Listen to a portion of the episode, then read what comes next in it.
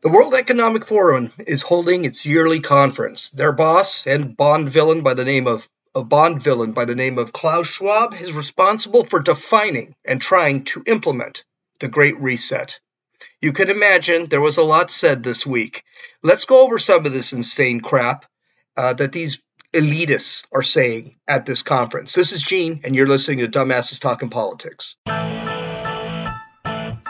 Hey, this is Gene. Welcome back to Dumbasses Talking Politics. Now, the sound sounds a little weird today. It's because I am not at home. I'm at Josie's place. I don't have my mic on, and so I'm actually running this through computer recording. So it might sound a little out there. I'm in a big room where I usually record is very small, so you don't have as much uh, echo. It's probably what you're hearing a little bit about. But this uh, podcast is really kind of important. It's not being this is not being talked a lot about in the media, but I, I think it does need to be talked about. It's it's what the World Economic Forum is talking about in Davos. And I'm really surprised that there isn't a lot of talk about this because these people are trying to change your lives. And these elites, elitists, think that, and there's a difference between elite and elitist. Elite is someone who is obviously special Elon Musk is an elite. Uh, Michael Jordan is an elite. And then elitists. These are people that are that think they are above you, above me, and they should be able to control our lives. I will call all these people elitists because I think they're all just garbage human beings.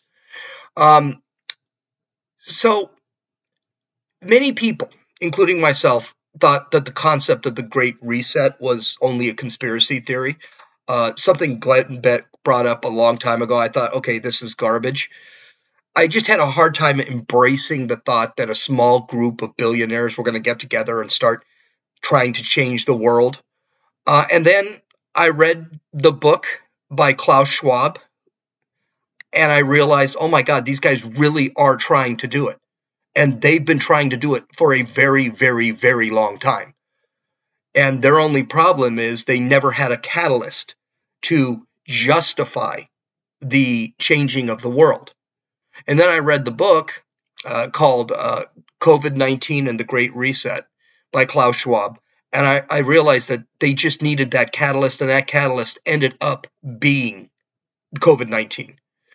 And they saw what they were able to do with COVID 19, that they were, especially in the United States. This was a big thing for them in the United States they thought, okay, well, we were able to get all these people to go into their houses, shut down their businesses, change their behavior, get shots, wear masks, social distance, n- not see their family members, not be at their family members' funerals. Look at what we were able to do. And the United States, which has always been the wild card for Klaus Schwab, because United States has a constitution, United States has God-given rights, United States has free speech, United States has the right to arm yourself, to right to bear arms. This was always a problem he had with the United States. That's why he always talks about the United States being the big problem, never talks about China being the big problem, because China is doing pretty much exactly what he wants to do with the world. So these guys get together every year at the at, in Davos, Switzerland. They all take their private jets. They all take their big cars, and they all, you know, we talked about last time. They have their hookers. I think the last I heard, three thousand hookers are in Davos right now, and they are asking for prices up to three thousand dollars per, um, I guess, swing. You you we could call it. So it's not just uh, the rich guys that are having a good time over there and making money. So here's the introduction. This is from a week's worth of conference. The conference ends today, Friday, and we're gonna we're gonna cover a lot of this. I, I'm just gonna skip the news and we're just gonna go into the conference and listen to what these people are actually saying. Here is Carl Schwab in the opening of the conference talking about the industrial, the new, the fourth industrial revolution. And that's what he calls the Great Reset. He calls it the fourth industrial revolution. So let's listen to him. The fourth industrial revolution offers us tremendous opportunities. But at the same time, technologies as computing, uh, quantum computing, blockchain, genetics, and so on, they also could create deep societal fragmentation. We have the ability to collaboratively build a more peaceful, resilient, inclusive, and sustainable world. But to do so, we need to overcome the most critical fragmentation. The most critical fragmentation is between those who take a constructive attitude and those who are just bystanders, observers, and even go into the negative, critical, and confrontational attitude. So, this conference, this is the introduction to this conference. And he is already being an authoritarian. What he's basically saying is these people need to control the world's economy and they need to control human behavior. But first thing they have to do is shut down those who don't agree with them. Those who, and those who don't agree with them are either re- rebels, which is kind of what he said, or just too naive to know any better. I mean, this is a heck of a statement. This is the first thing he said. And he's already, he's already sitting back and talking about how the whole world needs to change. And they need to change the attitude so they can fix it. Not that we should discuss about what we think the world should have and then have open discussions because that's something they don't do here. They don't have open discussions. They don't have people. The only person I've ever heard that actually fought with these guys was Donald Trump in 2017 or 2018 when he went to Davos and basically said, We're not doing this. He was the only person that actually stood up to these people and said, No, we are about we are the American people. This is about the American people. This is not about you. And the American people will make decisions. Nobody said that in this conference that I know of. Okay, well, here's uh, Ursula von. Oh, what is her name? Ursula von Light de La, von der Leyen saying she is the head of the European Union. So European Union again, another WEF thing. Okay, they love the European Union. That's that's basically Europe is being run by one centralized group of people that were not elected. So uh, that's why you've got countries like Britain. That's where Brexit came from. Brexit, uh, uh, England or Great Britain said, we want nothing to do with the European Union because all we do is keep putting money into them and they just keep putting regulations on us. Great Britain being probably the biggest superpower in the European Union before they left. Here she is giving out the main goal of the European of the WEF and of the Great Reset, what their goals are actually going to be.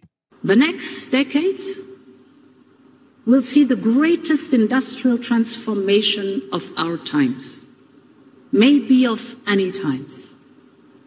And those who develop and manufacture the technology that will be the foundation of tomorrow's economy will have the greatest competitive edge.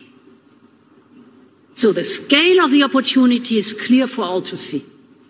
Again, uh, something I have a question about, maybe you should have a question about. Who who said that we wanted this big transformation? who who who gave these people the ability to say, okay, we are going to see a gigantic transformation? And by the way, who's going to create the technology for that? Is it going to be the European Union? All of Europe is stagnating. So to, to think that any technology, it's going to come out of the United States. China doesn't have any technology. They're going, they're stealing ours. But the big question has to be for, from you from you folks, from us, is who said we wanted this? Who gave these guys the rights to make all these transformations? And by the way, all these transformations, which is already happening in Europe, the Great Reset has already happened in Europe.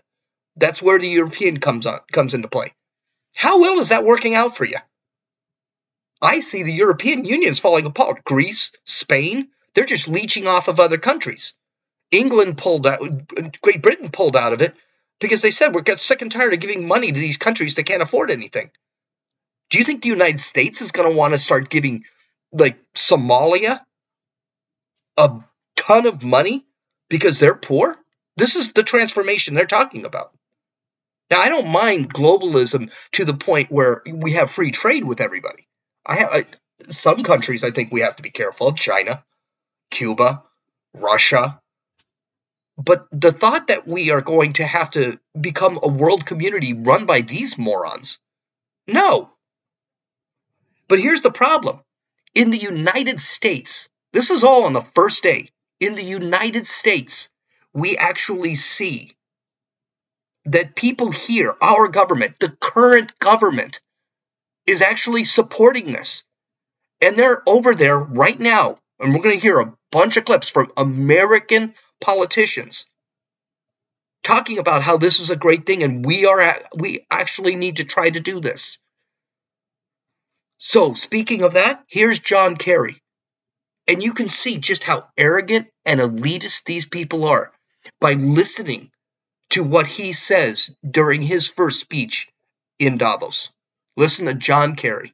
And when you stop and think about it, it's pretty extraordinary that we, select group of human beings, because of whatever touched us at some point in our lives, are able to sit in a room and come together and um, actually talk about saving the planet. I mean, it's so almost extraterrestrial to think about, quote, saving the planet. And if you said that to most people, most people, they think you're just a crazy tree hugging, lefty, liberal, you know, do gooder, whatever. And, and there's no relationship. But really, that's where we are. I mean, the pure arrogance of these people. It's just amazing. First off, select few. Who selected you? And what has John Kerry ever done in his life? He's been a career politician was a failure at that. Ran for president once, got rich marrying a ketchup heiress. What exactly? He's never run a business. He's never hired a single employee. I have more experience in the market in the market world in the private sector than he does. He knows nothing. And again, who selected these people? None of them were elected. Most of them are not even in politics much anymore and we're touched. It's almost extraterrestrial. See, this is the problem with these folks. They really do think they are divine. That's a real problem. I mean, he just let it out. He can't say God touched them because they don't believe in God. As a matter of fact, one of the things they're going to try and make you do is not believe in God. So it has to be extraterrestrial. He was basically saying all these people were touched by God to do great things. Here's the thing nobody wants you to do anything.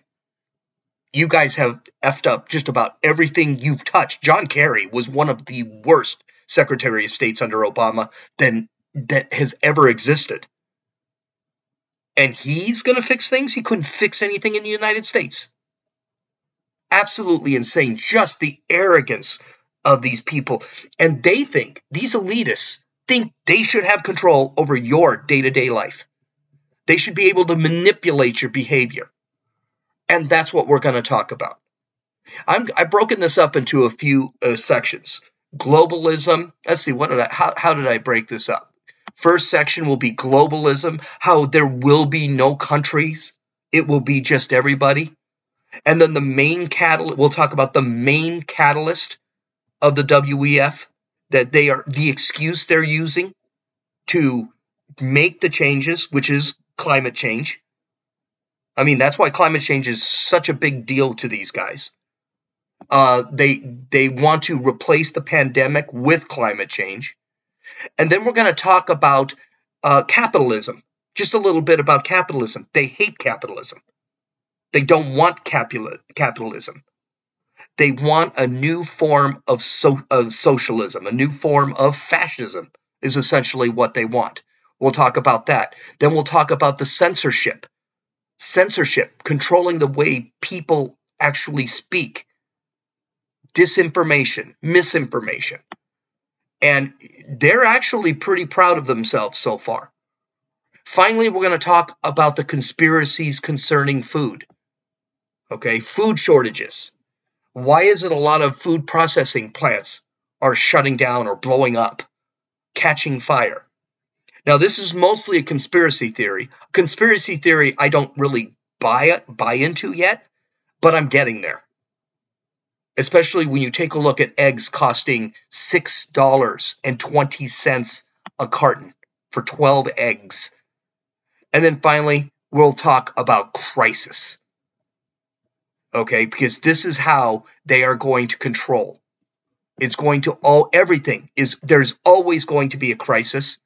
They will always use crisis because crisis is what justifies their existence. Now, one of the things they never talk about, and one of the reasons they never have anyone who goes against this at these conferences.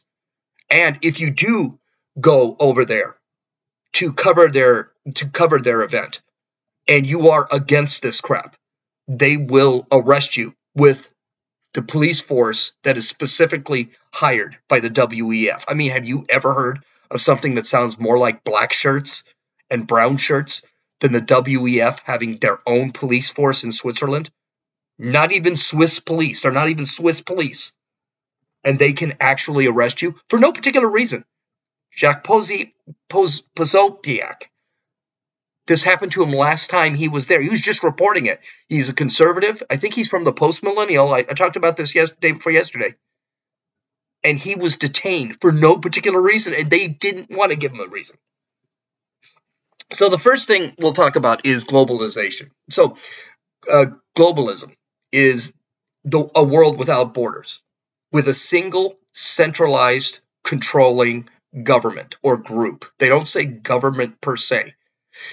It is like the European Union, where a group of people in, I believe it's Brussels, control all of Europe and control uh, what Europe nations can actually, European nations can actually do. And of course, we found that, that this is not working out. Again, Greece is out. Spain, I believe, is out. Um, uh, Great Britain is out. So there are a bunch of countries that are, are no longer in the European lo- Union. They're losing control, basically. What they want to do, what globalism really wants to do, is they want to take money from rich countries and give it to poor countries so that everybody is poor. Okay, because it, like I had mentioned earlier, the United States, we're the richest country in the world still. Okay, China, they're believe it or not, they're not catching up. All right, they're trying, but they're not catching up. So they want to take the wealth of the United States, redistribute it to other countries that are poor, and basically make the United States poor, raise the other countries a bit up. Of course, that never works that way. Let's just say we took a trillion dollars and gave it to Somalia. What do you think is going to happen with that trillion dollars? Do you think the people are going to be living better? No, the head of Somalia is going to pocket that money. It happens all the time. We've seen it in countries like Afghanistan where the, the president of Ga- Afghanistan just takes off and he probably pocketed a ton of the money the United States was giving him. Okay. The government, of course, will be the World Economic Forum, will be the United Nations, will be the World Health Organization. That those are going to be the globalists that are going to to basically put down regulations on all countries, including the United States, basically eliminating the sovereignty of a country. This is why the United States, they're going to have a lot of problems with the United States. So let's listen to some clips. Here's, um, again, the head of the European Union, Ursula von der Leyen, uh, talking, Leyen, I don't know how to pronounce it, talking about how it is the world's responsibility to rebuild Ukraine. The need to come together also for reconstruction of Ukraine. And uh, now, of course, it may, be, it may sound premature, but we have to prepare ourselves. Could you say some words? It is of utmost importance that, on one hand, Globally, we raise the necessary investment for reconstruction, but that on the other hand, at the same time, we do the necessary reforms to move forward. Ukraine wants to become a member of the European Union, and it is a perfect opportunity to take investment and reform to pave this way for Ukraine towards the European Union. And my call on you is we need every helping hand on board. Ukraine de- deserves to have as much support as possible. And what we need is not only investment with the public sector, but the private investment. See, this is the kicker with, with these people. Um, when they say the European Union and the WEF needs to invest into uh, into Ukraine, they're not talking about the European Union and the uh, and the and the uh, WEF investing anything. They're not going to put a dime in. It's all the other countries. It's basically you and me, our tax money. Take our money and dump it. And they want to do this with every country, not just Ukraine. And they say everyone needs to everyone means we, not everyone. The United States, New uh, Great Britain, Germany, they need to build Ukraine because the European Union doesn't have anything. They only take. They only place. Uh, they, it's like every other government. They don't have any money. They can only take your money and distribute distrib- uh, distribute it. This is one of the reasons why I hate. And by the way, countries like China, they're just going to ignore this. They're just going to sit there and, and Russia, they're just going to ignore all this. Ukraine, yeah, we're not putting in anything. We'll just let the United States do it because we're stupid. Our government is stupid in this country. So this is one of the reasons why I can't stand the I can't stand that Zelensky in Ukraine. I understand, yes, Russia invaded. It's a terrible thing, but it seems to me we this war should have been over by now, and nobody seems to be negotiating with anybody to end this war. Zelensky, he just sits there. He's just a whore, as far as I'm concerned. He sits back and just takes money and then asks for more money, asks for more money, asks for more money. He he he until the victory of Ukraine. You guys have won already. Just give Russia what it needs to to get out of Ukraine before things get a lot worse. And Ukraine, things look like it could get a lot worse. I mean, they're still attacking Kiev. And the longer this war goes, the longer it's going to, uh, the more likely Putin is going to do something stupid. But as far as when these people start screaming about we need to control, we need to take care and reconstruct Ukraine, they don't mean them. They mean us. My tax money. By the way, our tax money is already going to Ukraine. $100 billion has gone to Ukraine so far. That's our tax money.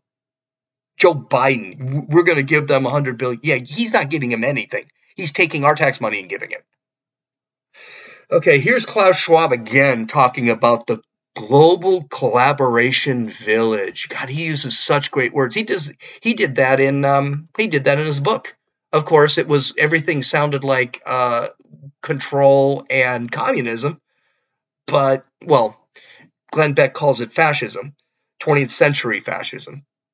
But I'll call it I'll call it communism because that's what it sounds like. Let's listen to him.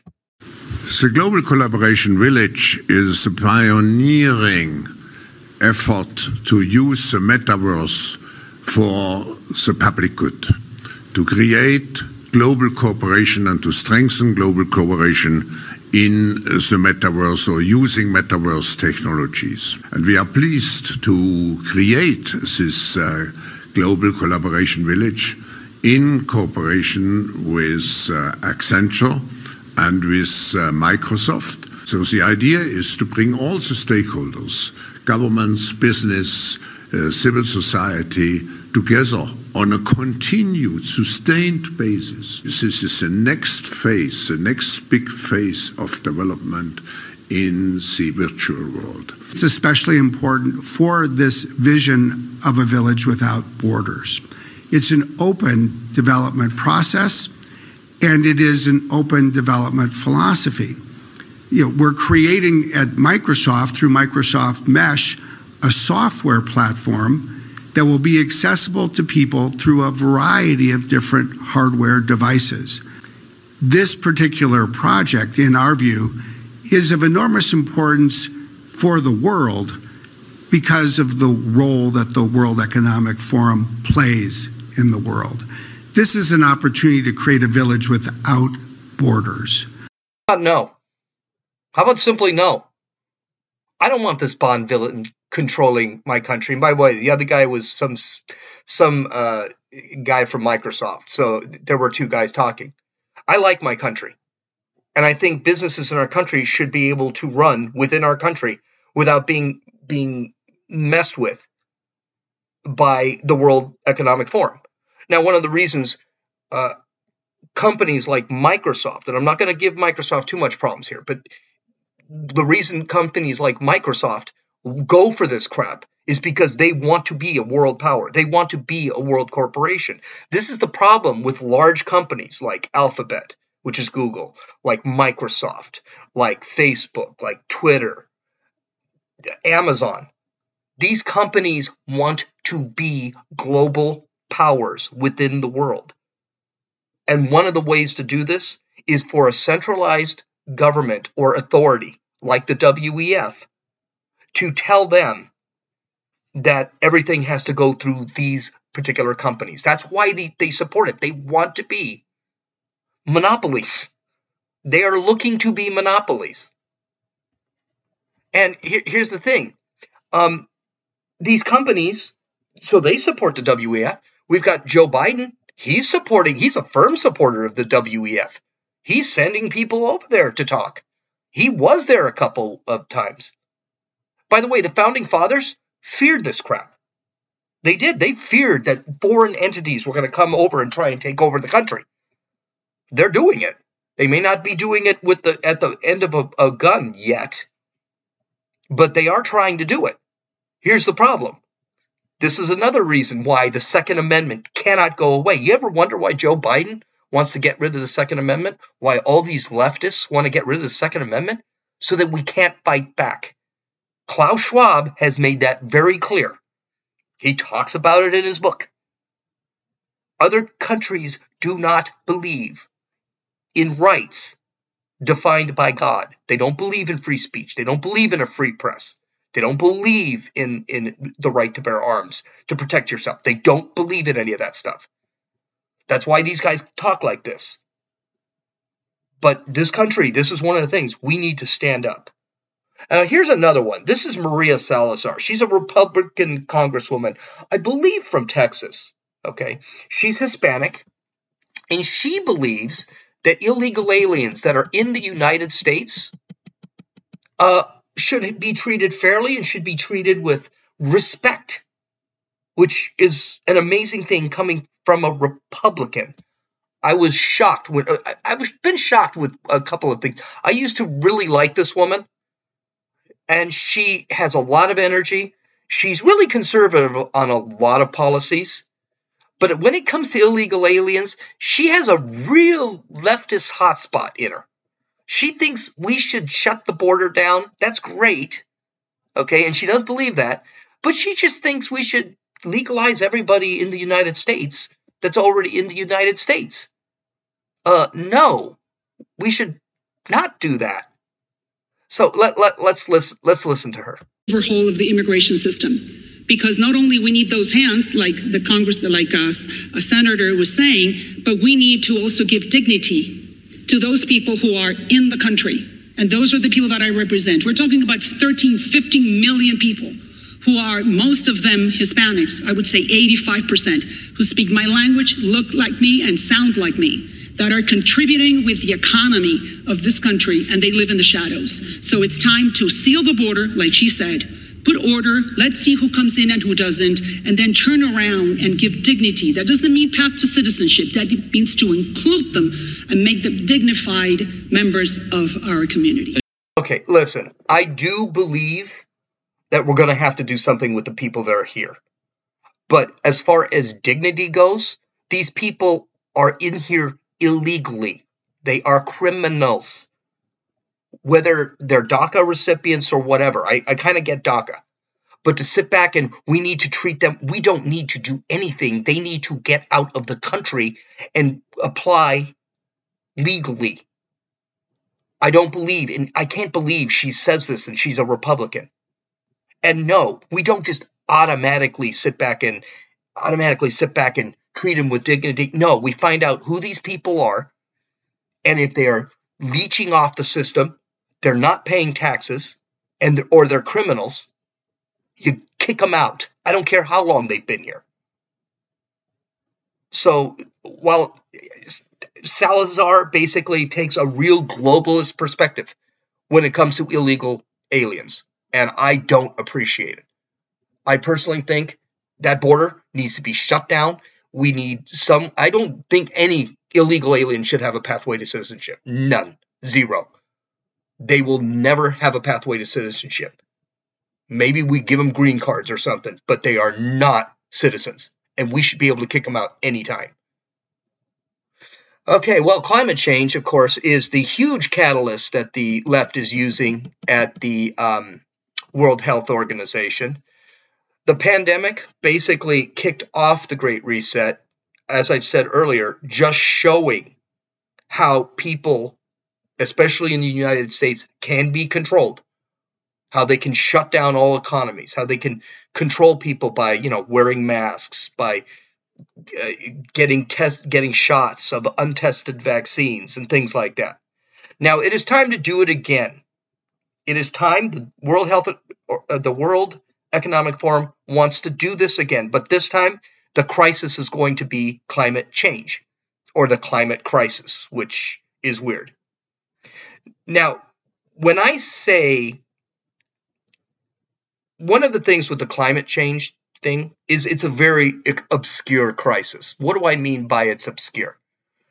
I mean, there doesn't seem to be much proof that the climate is going to destroy the world within 10 years, contrary to what Greta says. Okay, it doesn't look like the world's ending. And so, and the bigger problem is that the World Economic Forum, they make all these huge claims, but they don't have anyone countering them. For example, why don't you send Michael Shellenberger over there? Michael Shellenberger is a Democrat. Mike, he's a very moderate Democrat. He's also a climate activist, but he doesn't believe that the climate is in a crisis, that we're all going to die. He wrote a he wrote a huge book about it. Why don't you have him over there? Let him make arguments. Okay. But they don't do that. Everyone is on the same page over there because they're elitists. They they are they know all, right? They know all. So during the first of these debates, um, here are two dolts saying that we can handle. I don't know who they are. Um, two dolts here saying that we need to handle this as a planetary crisis because we need justice or some crap. I don't even know what it means. Let's just listen to them. Dear friends, Scientifically, this is not a climate crisis. We are now facing something deeper mass extinction, air pollution, undermining ecosystem functions, really putting humanity's future at risk. This is a planetary crisis. This is a safety crisis, but above all, it is also a justice crisis. Many areas in the world are uninhabitable. This uninhabitable zone is increasing. If we continue with our greenhouse gas emissions, then by 2070, as many as 3 billion people will live in uninhabitable zones. This is pure fear mongering. There is no science that says we're all going to die of the climate, if it, even if it goes up 1.5 degrees. As a matter of fact, I'm going to read this to you next week. Vox.com, a left wing news site, has said that the ozone layer is already repairing itself. It sh- should be by 2050 back to where it was in 1980. They're still questioning whether uh, the, o- the lower level ozone layer will fix itself, but they're just not sure yet. This is from a left wing source. So no. And by the way, that's what these guys do. Have you ever heard one of these guys sit there and say, "Well, this is what what's going to end up happening and this is the science that shows this and this is what we see now." They never give you statistics. As a matter of fact, I would I would dare you go find yourself a a study that says the world is going to end, that says that the climate is going to destroy everything, and and read through it, and I guarantee you, if I go through it too, I will find problems with that study. And by the way, how, who, are these people that think they're going to fix the climate? I mean, you know what's going to happen? It's going to get warmer. We know it's going to get warmer. Yes, maybe the seas will rise.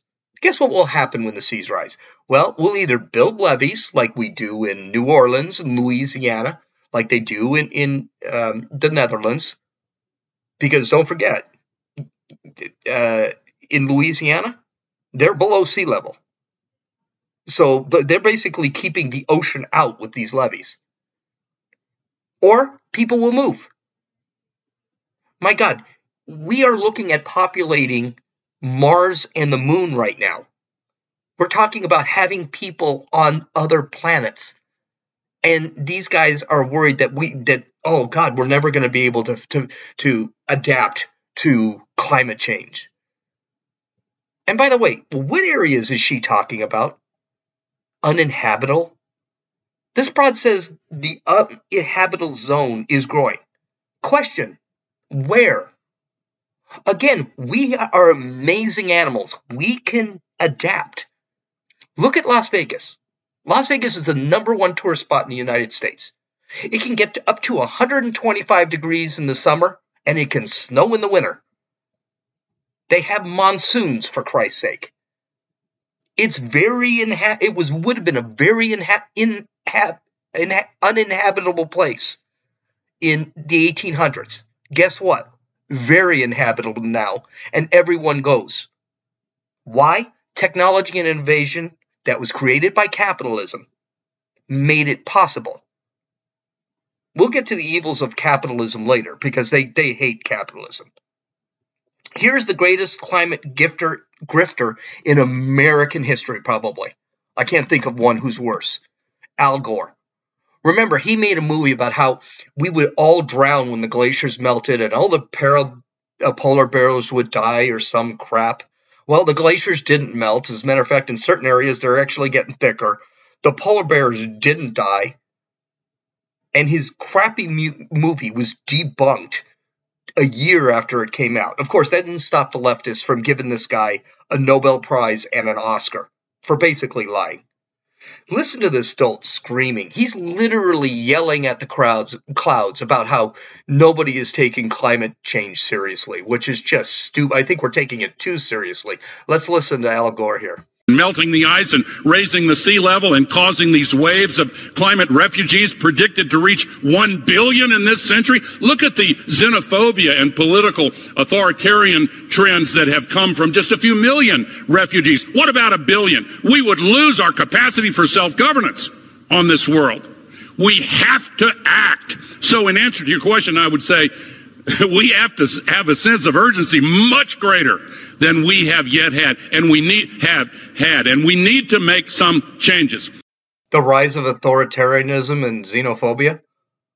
Billions of uh, billions of uh, climate refugees? So we're going to solve authoritarianism by implementing authoritarianism at a global level? That will fix that will fix climate change? The hell is he even talking about? Does anything of what he said even make sense? Xenophobia? And this numbskull thinks he's going to save our lives? Finally, we've had this same crap 20 years ago. He was screaming like this 20 years ago after he got his ass kicked by George W. Bush for president. He was screaming this guy, and he said, "Oh, we're all going to die by 2010." And then we didn't die in 2010. Then he said we died by 2020. Guess what? We survived. Now they're talking 2030. And we've been hearing this crap since the 60s. It wasn't global warming in the 60s, it was global cooling. Then it became global warming. Then it became climate change because they, they kept getting it wrong. Now it's a climate crisis, blah, blah, blah, blah, blah, blah, blah. It's so old. But that's what these people like to do. They like to bring out the guys that have been wrong over and over and over again. And uh, basically have them start screaming about. I mean, no one even likes Al Gore. So okay, well here's a guy. He's a climate he's a climate research expert. Okay, I don't know what that means. Alan Dangour talking about how climate change is causing a mental health crisis. Yes, another crisis uh, for our children. Let's listen to this crap. And of course, the other massive uh, ecosystem mediated pathway between climate change and health is the impact on our mental health. And we're really only beginning to scrape the surface there. And there is no health without mental health, as my mental health colleagues re- repeatedly remind me. And we see these two, these, these two path, these two, it's a two-directional pathway. Number one, young people are petrified about the future, and that is having a substantial impact on their mental health. Mm-hmm. And number two, the way the environment is changing, especially uh, in, in those places with the most vulnerable communities, has a dramatic impact on the mental health of those populations, typically indigenous groups. And then, of course, the third pathway between climate change and health are the pathways that are socially mediated. So that means things like migration, things like conflict, things like uh, uh, the breakdown of society, because climate change makes the place you live in, your home, makes that place unlivable. So when that happens, of course, there are substantial impacts on health. So there are so many ways in which climate change affects health. And the evidence we are seeing that is now being generated with support from many philanthropies around the world and research, research uh, funders uh, is that the, the impacts are absolutely catastrophic. And the thing about climate change is its, is its physics. And therefore, we know very well, and really to a great deal of accuracy, what the temperature is going to be like in five years, 10 years, 15 years' time, what the rainfall patterns are going to be like. No, they don't. None of that stuff he just said was true. No, they don't know what the rainfall patterns are going to be like. Heck, you go on your you go on your phone, take a look at the weather. It's there's a 50% chance it's going to be wrong. And if they know how the rain patterns are going to be, how do they not know about certain hurricanes? How do they know about certain monsoons? They don't know about it. All that is just crap. They're getting better at it, but it's all crap. Not to mention, he's worried about the he's worried about the mental health of the children. Well, can he even conceive of the thought that he and his compadres are causing the mental health crisis with their constant fear mongering. Look at Greta Thunberg. Greta Thunberg has never said anything valid in her life. She's never brought in any a case for for global warming and we're all going to die. She just says we're all going to die. And dig, she's got kids that actually listen to her. And every time I hear, every time I hear a kid sit there and say something about Greta Thunberg, I said, "Well, listen to her speech. She's not saying anything. She's not proving anything. But kids listen to this broad. She's 20 now, so I can call her a broad. Now she seems to be having the time of her life and is making a ton of money. These guys absolutely hate capitalism until they can make a ton of money. Now she's selling a book. By the way, her book is I, first off, I, I doubt she wrote it. I mean, Greta Thunberg is mentally mentally off. She's not she's not mentally stable. She has Asperger's. She she's got OCD. And you can just see it in her eyes. She does not look like she's got it together. But that book she wrote, all socialist communist propaganda. No wonder she doesn't go to China and throw temper tantrums yelling at the Chinese because they're producing probably twice the carbon we're producing in the United States. She comes to the United States and starts yelling at us because she hates capitalism. Speaking of hate, hating capitalism, this will be, I think, one of our last clips. Um, here's uh, they they hate the WEF really hates capitalism. I'm not sure why. It's capitalists that keep giving them money that they want. For example, the WEF, when they want to repair Ukraine, they're not going to go to China and say, hey, give us money to repair. No, they're going to come to capitalist United States to give them money to repair uh, to repair China, to repair Ukraine. So here's Colombian President Petro Ure, Ure. I guess that's his name. I don't know what his name. I don't give a damn. He's a president from Colombia. Who gives a damn what the president for Colombia has to say? But let's listen to what he's got to say about climate change, or climate change, about capitalism, and then I've got a couple words about this dumbass. And it's something that is not often mentioned capitalism. Can the capitalism that we have known in the last 30, 40 years overcome the climate crisis that the capitalism helped create? It's a rhetorical question, but it also makes sense because if the answer is no, then we're wasting our time as we reach the normal return point. The capitalism that we know nowadays has a driving force and logic. And that is to increase our profits in such a way, and that's how we talk about history, to regulate everything without political or social boundaries. And that's the one we have. This has resulted in some sort of global anarchy. We have individual capitalists who try to make the most profit, and this is linked to their capital and productivity. So to achieve more in less time, and productivity is linked to energy. And almost the only source of energy to increase profit is carbon, oil, and gas, coal, oil, and gas. And this has resulted in a change in our atmosphere. We have to put an end to this if we wish to live in our planet. Can our capitalism do this? Based on the current data, we won't be able to do so. Therefore, perhaps we should do the following reflection. If capitalism is unable to do so, either humanity will die with it, or humanity will overcome capitalism so that we can live in our planet. And let me go to another point. Let's say that we have a different type of capitalism, different from what we. Okay, do you hear that? You hear that? Oh, capitalism uses oil and gas and therefore is causing climate change. So the one things we need to do is just get rid of capitalism altogether. Just forget it. We don't need capitalism. By the way, and, and to create things and build things faster and then make more profit.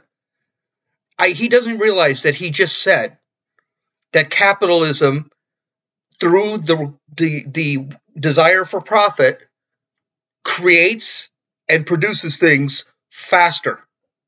Faster than what? Faster than the crap his socialist policies are doing? Is that what he's saying? And they need now regulation to stop innovation? Stop building things? And they need regulation from this globalist BS from the WEF? By the way, this character, he's a socialist and an authoritarian. By the way, the people in this, I keep saying by the way, sorry, but this guy, his, eh, the average person in Colombia makes $16,000 a year. The average family makes $16,000 a year. Average, average family in the United States makes $54,000 a year.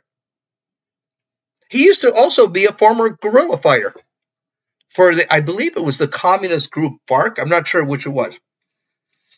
And I'm not so sure I want to take the economic advice, economic and political advice from a guy who's running a country whose main export is drugs to the United States because we have the most money.